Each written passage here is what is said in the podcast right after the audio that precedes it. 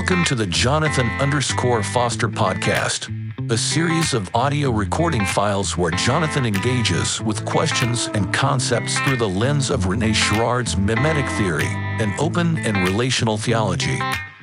There are a lot of great podcasts out there, but when you think about it, really, this is probably the best one.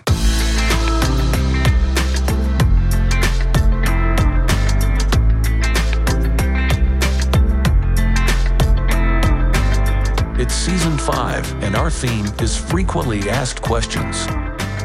If you like the show, leave a review, and most importantly, sign up for Jonathan's newsletter at jonathanfosteronline.com. All right. Thanks for being back with me. I mean, you didn't have to do that, but here you are. Glad to be hanging out as we talk a bit about meaning making today. I got a lot of questions recently from young people. And when I say young people, I'm talking mostly college age. But the truth is, this kind of stuff kind of haunts all of us. It follows all of us around. It's not like for most people, as they get old, they get it figured out. And I know I'm still working through a lot of it. A lot of the work that I've done in my dissertation and through the book now that's coming out later this fall, called Theology of Consent, Mimetic Theory in an Open and Relational Universe, has a lot to do with meaning making.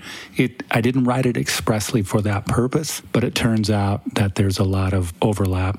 And so when I began to think about these questions, I thought, oh yeah, my thoughts with Girard and my thoughts as they work through open and relational theology have a lot to say about this. And also my thoughts as I interact with psychoanalytic theory, which I try to do a little bit as much as I possibly can. All of these concepts are pretty challenging, are they not? So today we're going to talk about meaning making. I'm going to jump right into it because I got a lot to cover, but I do want to remind you that at the end of this episode, I'm going to be hanging out with my friend Lauren, who's a licensed therapist, and she and I are going to be diving into this topic a little bit more on my Patreon page. And I think maybe when I was introducing this whole idea of having some friends on, I might have said Lauren was in her 20s, and she's probably fine with that. There's a good chance she's no longer in her 20s. It just feels like, it feels like she should be. But she might be in her 30s now. Either way, she's cool, and you're going to like that if you tune into it. Okay, meaning making. Here's what we need to unpack and to keep in mind. Human beings are meaning-making creatures who use language, and they're language makers who use meaning. So an appeal to meaning is an appeal to language. So when it comes to language and meaning, psychoanalytics borrows from a guy by the name of Des Saussure, French guy, obviously. And so the thing to keep in mind here is that language structures the way we process life, the way we get to what we think, what some call our subjectivity. Subjectivity is essentially, the way we think, who we are, who we see ourselves in the world, how do we process life. So in other words, the question of meaning is completely bound up with linguistics. Because words, they find their meaning in relation to other words. This is a phenomenon known as metonymy. It's a fun word to say, so say it with me. 1, 2, 3. Metonymy.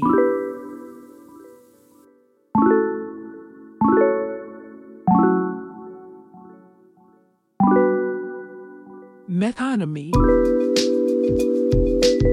Nice.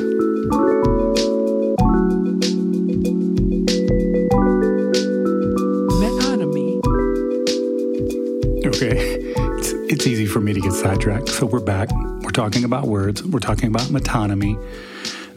Think about the dictionary for a second. A dictionary is made up of words, so consider what it's like to look up the definition of a word. You look up a word, and you realize that it's being defined by other words. So you go to look up those other words, and you realize they're being defined by yet even more words. On and on it goes. It never really stops. It's circular in this way. It's moving. It's fluid. It's like a sea. There's no real way to grab onto anything. There are areas, of course, where things, the viscosity thickens a bit, stuff slows down. Jacques Lacan, who's a really important psychoanalytic thinker, he'll call this the quilting point, where words kind of come together and we kind of all agree that they signify certain things, which is really helpful because then we don't have to use, an overabundance of words. But all in all, it never really stops for very long because nothing lasts. It's this entropic environment where words kind of come and go and contexts come and go and meanings come and go. Now, it's important to say that this isn't a devious observation. This isn't pointed out in order to stir up anarchy. And I think some people, I know some people think it's the reason we bring some of these things up. It's not to stir up anarchy. I don't talk this way to freak you out. Rather, honestly, what I think's going on is probably all of us are already freaked out because intuitively we know that the sea is changing, that you really can't grab onto it, that stuff isn't completely stable. I mean, especially right now, right? I mean, there's so much going on in our media and our business corporations and government, and good grief, the church.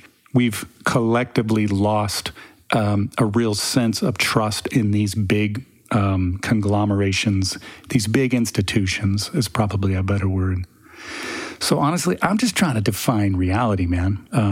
Wasn't that long ago, and I hear this kind of stuff all the time, but just recently a really famous megachurch pastor, he did a series of sermons on how dangerous deconstruction is, how it's really just a tool of evil. Good grief. It's basically just a ramped up, modernized way to shame a lot of young people for having doubts. And I'm like, seriously, man? If there weren't any doubts, there'd be no reason for faith. So I'm telling you, it's not a sign that you're evil or sinning or bad or even anti-establishment by admitting this. You know what it's a sign of? It's called intellectual honesty. Yeah.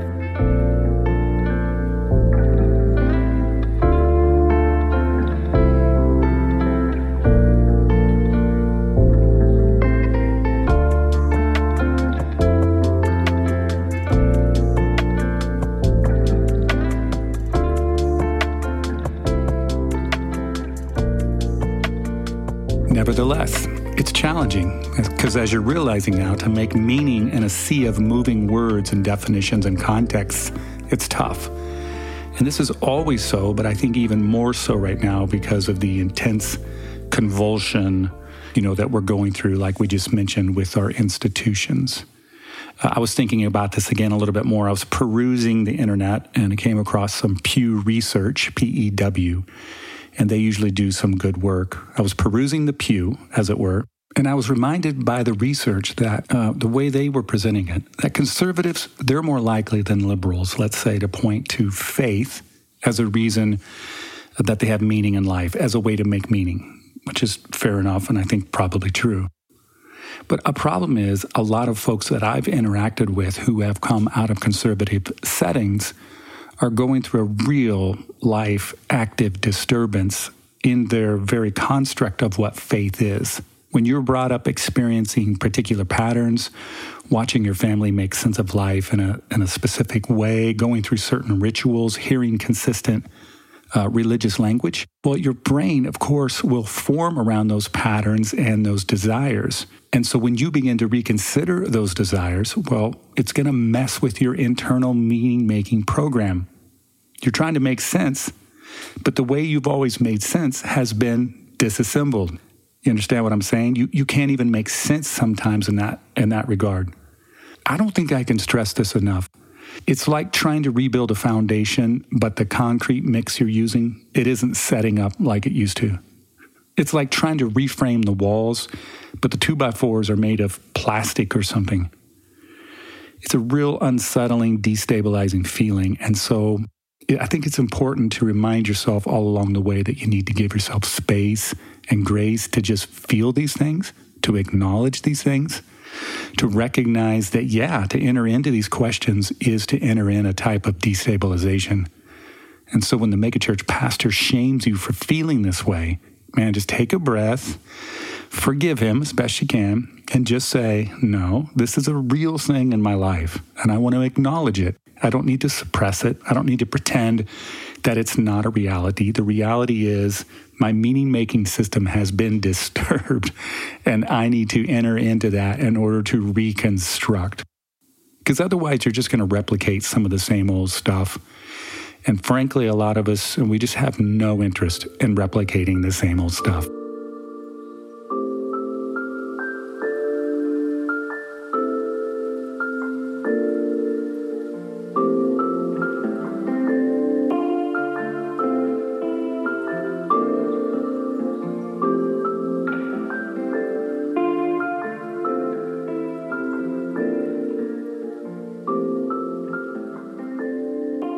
Part of what I do in Theology of Consent is to start with relationality, which makes a lot of sense because the very key concept with open and relational theology is relationality.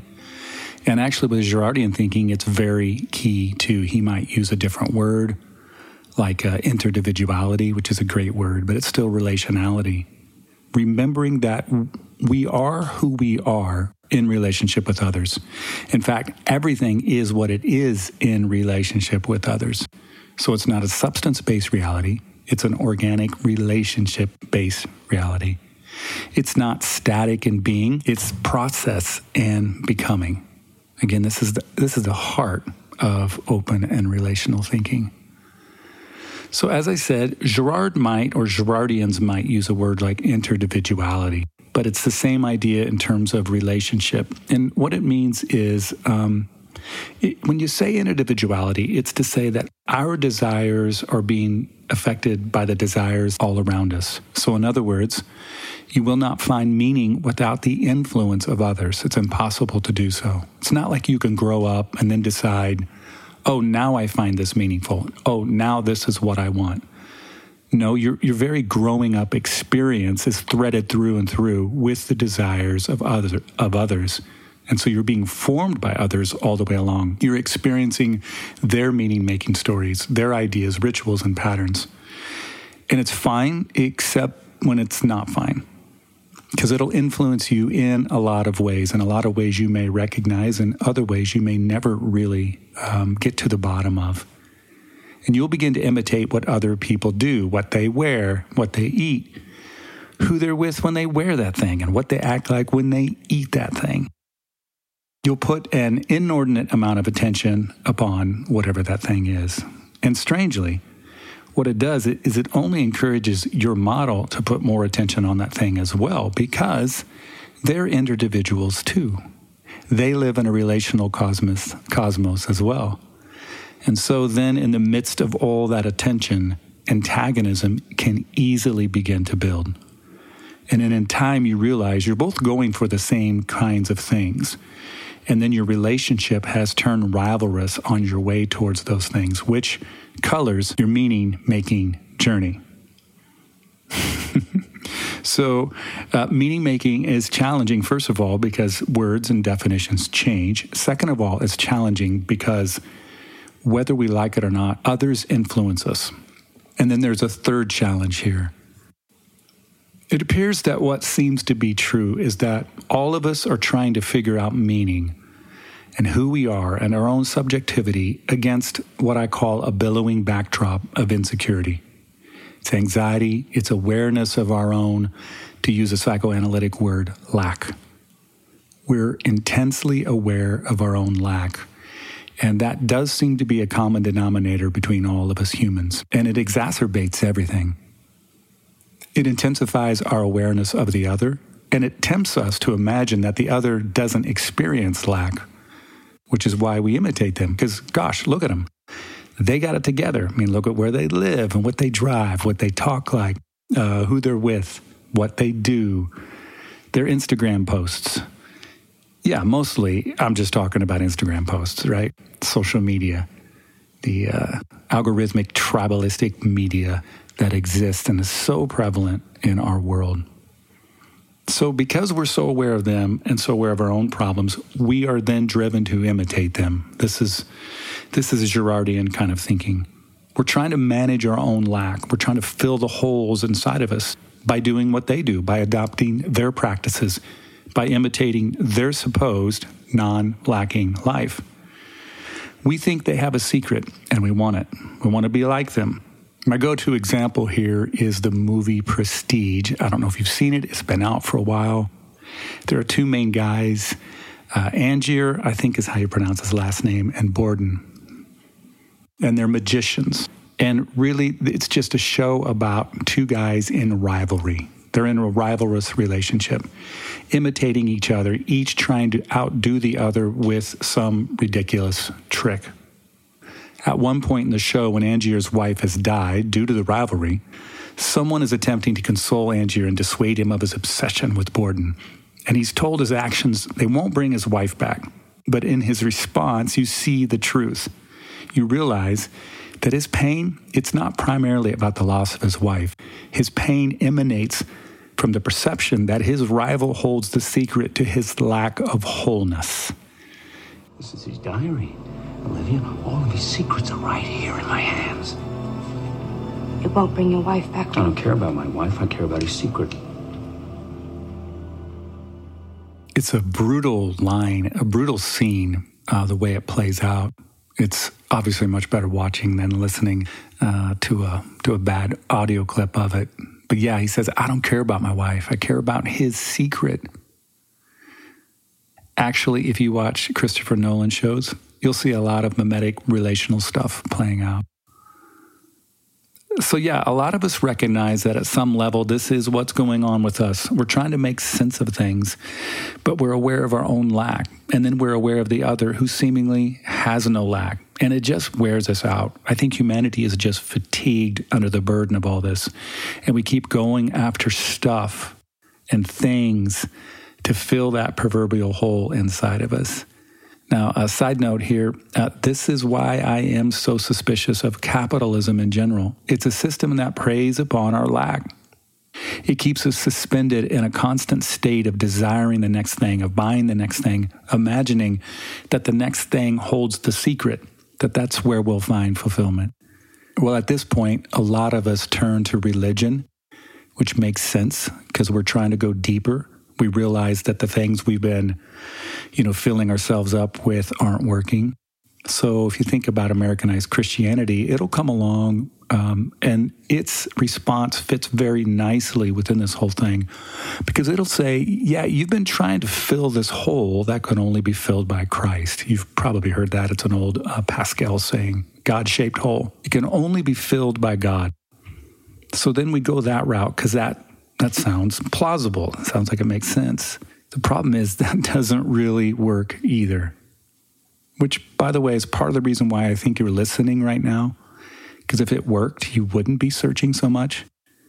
And if it worked, you would know that people who had accepted Jesus as their Lord and Savior, they'd be fulfilled and they'd be happy, which would result in them actually acting better than we see a lot of people who call themselves Christians acting. And I'm not suggesting that everyone acts bad or is bad. And I'm not suggesting that there isn't some value here. But it's been totally, in my opinion, mispackaged, overbilled, like we've been misled. The bottom line is one isn't happy or fulfilled just because they're a Christian. Now, it can provide a sense of belonging.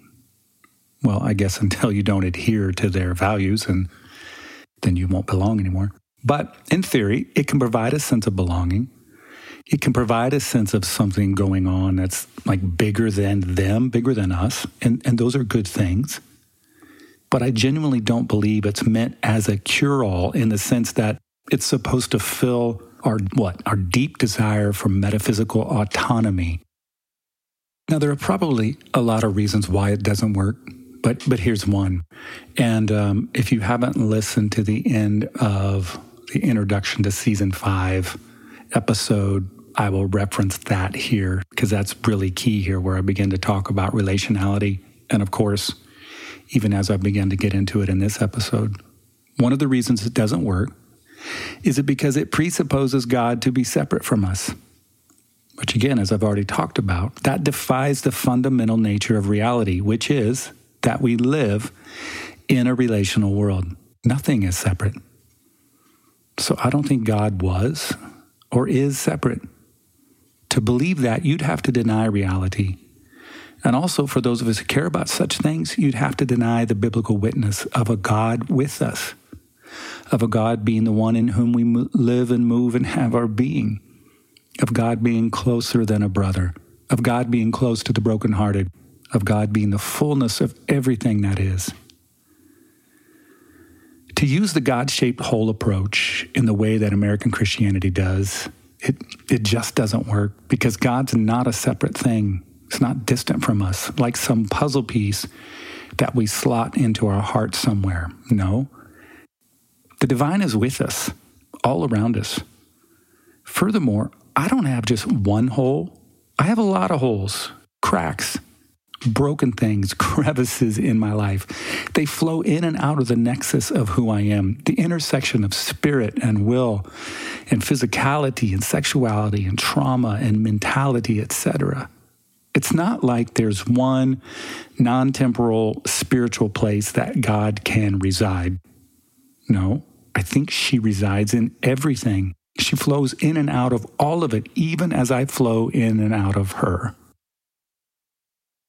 Evangelical world has no language for this. I mean, I can't stress this enough. No imagination for this. It's probably the real reason why I got voted off the conservative denominational island. They need God to be separate.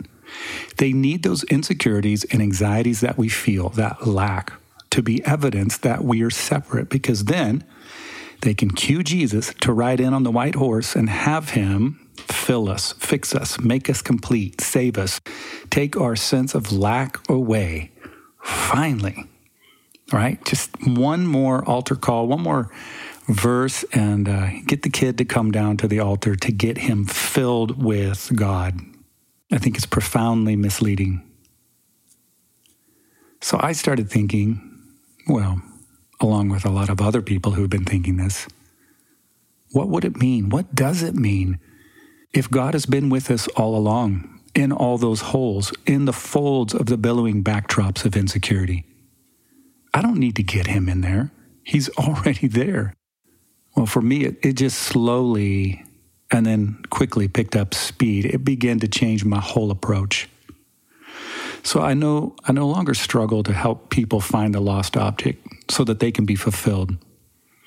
I don't think it's about the struggle to find meaning. Really, I think it's about finding meaning in the struggle.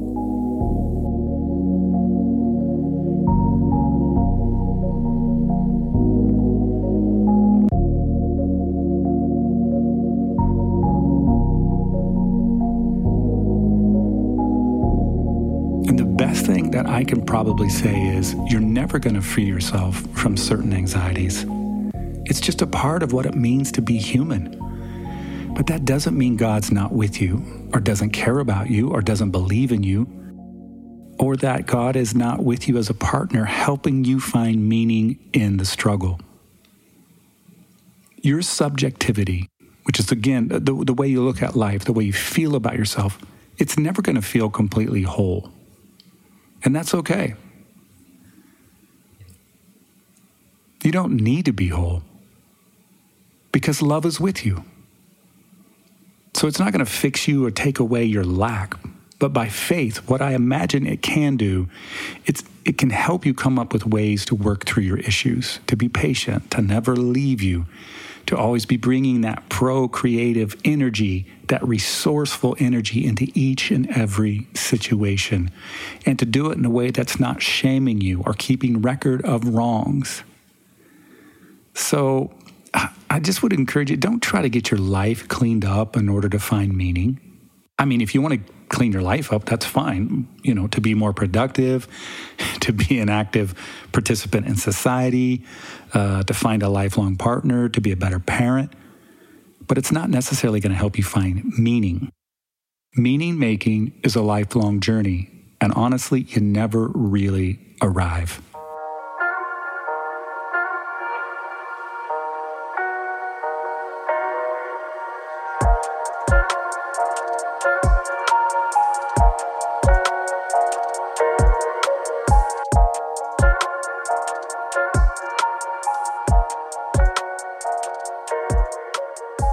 Brings up other subjects too, like the idea of being, because if one never quite arrives, it means that the topic of being itself can be a bit misleading too.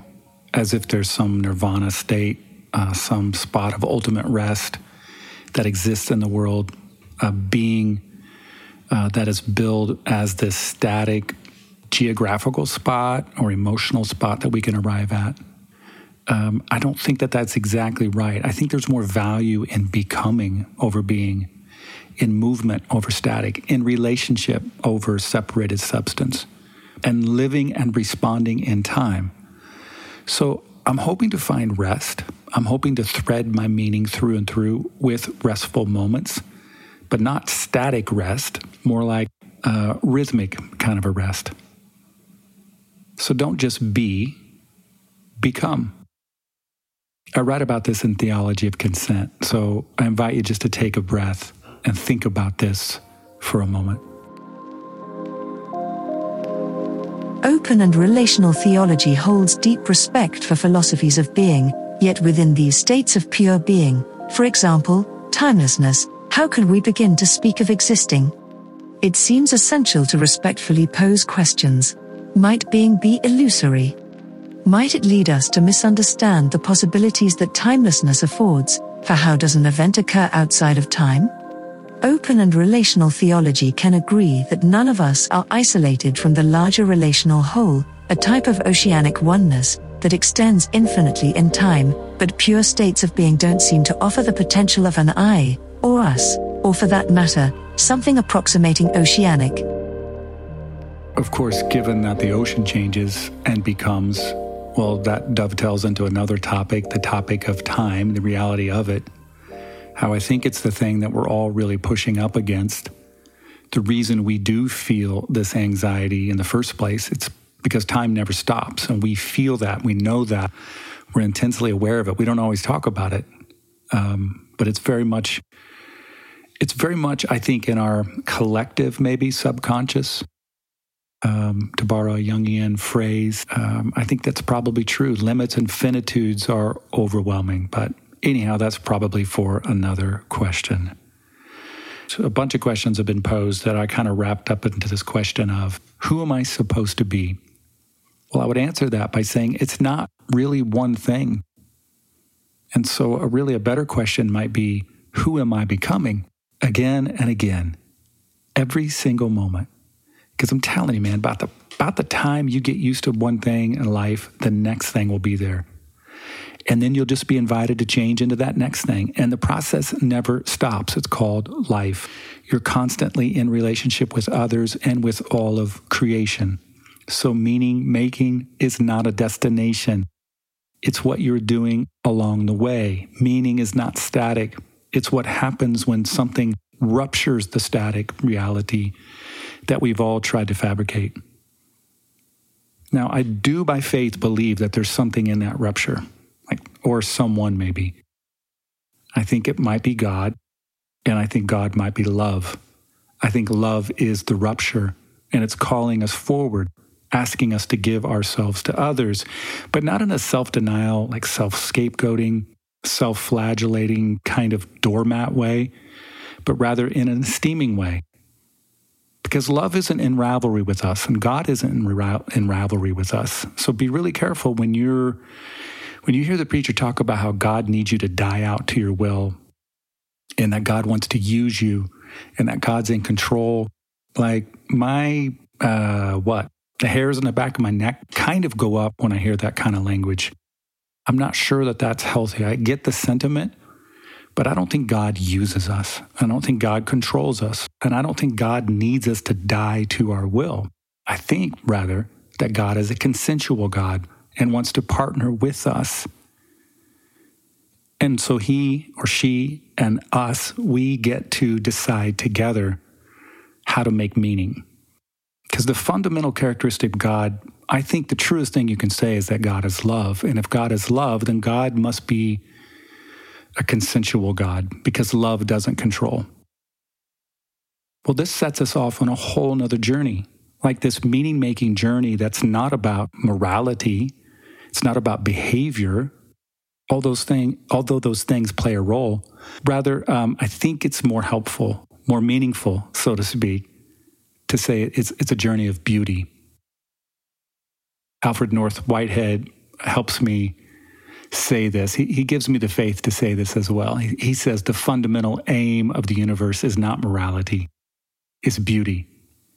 And beauty for him is essentially the harmonization of diversity, the resonance that we can find in all these different strands of things that are going on in life. Again, a complexity of factors are involved in you making meaning. But if you pursue beauty, you're going to make meaning in your life. You're going to find it to be meaningful. If you pursue morality, it'll work for a season, but it will leave you hungry. It'll leave you hurting. It'll leave you, I promise you, it'll leave you behind. If you pursue meaning by trying to find, the right kind of behavior modification principles, it'll serve you okay for a few days. But after a while, it won't care about you any longer because that beast, all it cares about is your behavior. Beauty is a whole different thing. An evangelical world, an Americanized Christianity, they don't have any language or imagination for it. And so I have compassion for them, but I have compassion for you too. So take a breath and realize that in the middle of all these challenges that God wants to partner with you. And so he's waiting for you to decide. And then you and God get to partner together, to struggle through life, to find meaning along the way. And as you find meaning along the way, to make meaning of the struggle. Viktor Frankl says the meaning of life is to give life meaning.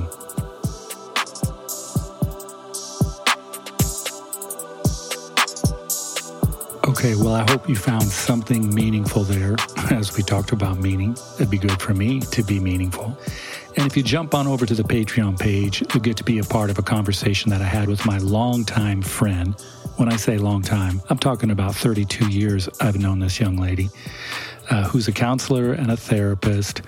And her name is Lauren Kilber. And so I asked her to join me there to talk more about meaning making.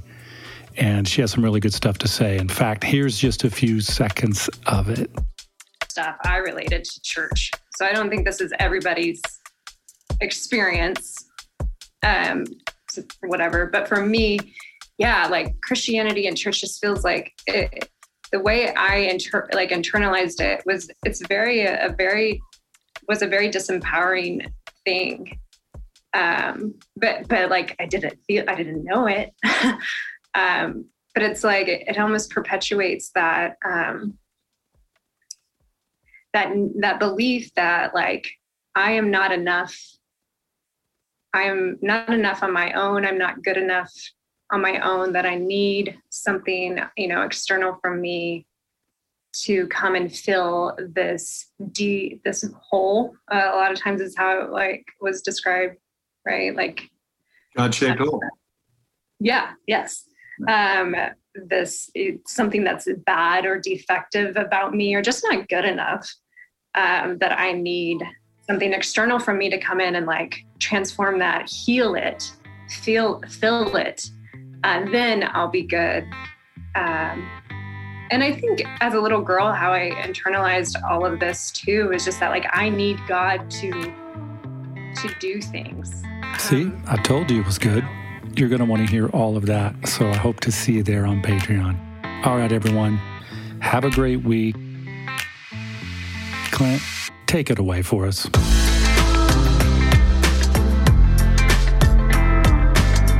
Thanks for being a part of the podcast. Jump onto Patreon to get access to Dr. J's writing, in-depth interviews with some of his therapist friends, and, most importantly, his unbelievably funny cartoon sketches.